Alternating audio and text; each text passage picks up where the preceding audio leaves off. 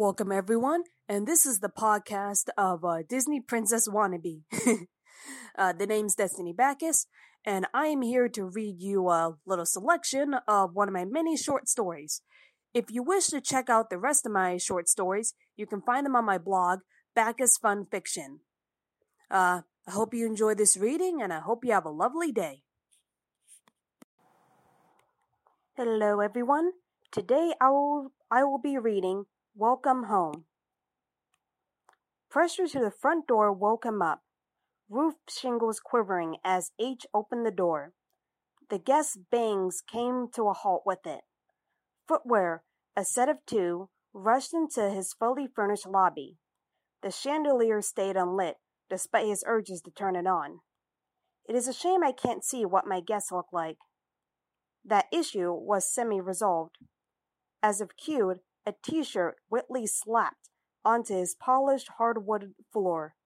A pair of panting short breaths echoed in the sleeping rooms and halls. The guests were making themselves at home. In the rudest way possible, I might add, but it can't be helped, I guess. Already H could feel the le- leather article in its waterlogged form dripping with cold rainwater as it started to pool in what would soon be a sizable puddle. Next came the shoes, high-heeled and uncomfortable, tumbled to his floor, followed by the tired mumblings of a child. Mama? Papa? Why did we leave? Where are we?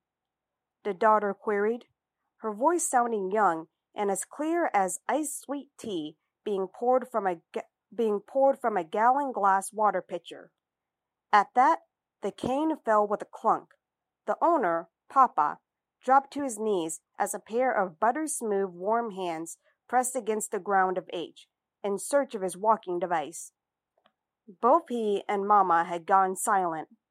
Tension gripped the air, with the parents silently questioning whether they should tell their daughter the truth. Unknown to all the human parties, though, H, the house, was coming to his own decision. F- flicking, flicking up his Roman shutters, H took a quick look through his windows. The, uh, the eye-ish things he had to see the world beyond him. Outside, it was storming hard, with a torrent of water loudly splashing against the muddy dirt and wet concrete. There were no other buildings, shops, or cars anywhere around H.